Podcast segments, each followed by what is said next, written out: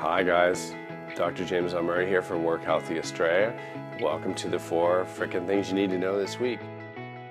Something cool that I just recently came across was self-healing concrete. The way they've done it is super clever. They've infused a bacteria into the concrete that actually produces lime stone as a waste product.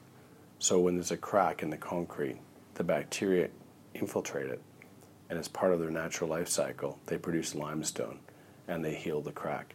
Imagine what that's going to do for infrastructure spend and repair into the future. Self healing concrete. The next thing I wanted to talk about, something that we've all thought about. We've talked about pills that you can swallow that go through the body and they have sensors and camera and they can diagnose things and they can take pictures and look for stuff. But it's still you're swallowing a little machine, a little robot, right? So in Italy, recently, they've invented edible electronics that you can eat. so as they go through your digestive system, they break down and you digest them when they're done their little task.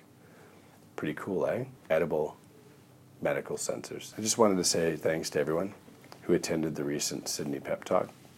We had a fantastic conversation. We drilled down on skills and tools to help manage injury, inflammation, and illness in the workplace, and had a fantastic seminar. So, big thanks to everyone who showed up on the day. And then finally, I wanted to get into a health tip. We all know that we shouldn't eat too much sugar. We should decrease our sugar. But what is sugar? And sugar is pretty much everywhere in all the foods that we eat. So let's talk about how we can do that.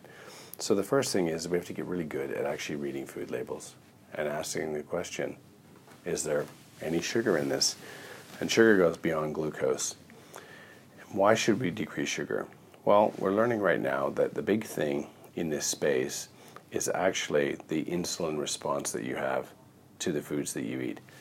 So the low hanging fruit here is eliminating sugar from your diet to decrease the insulin response to help regulate normal metabolic function and to keep your weight stable. Thanks for listening.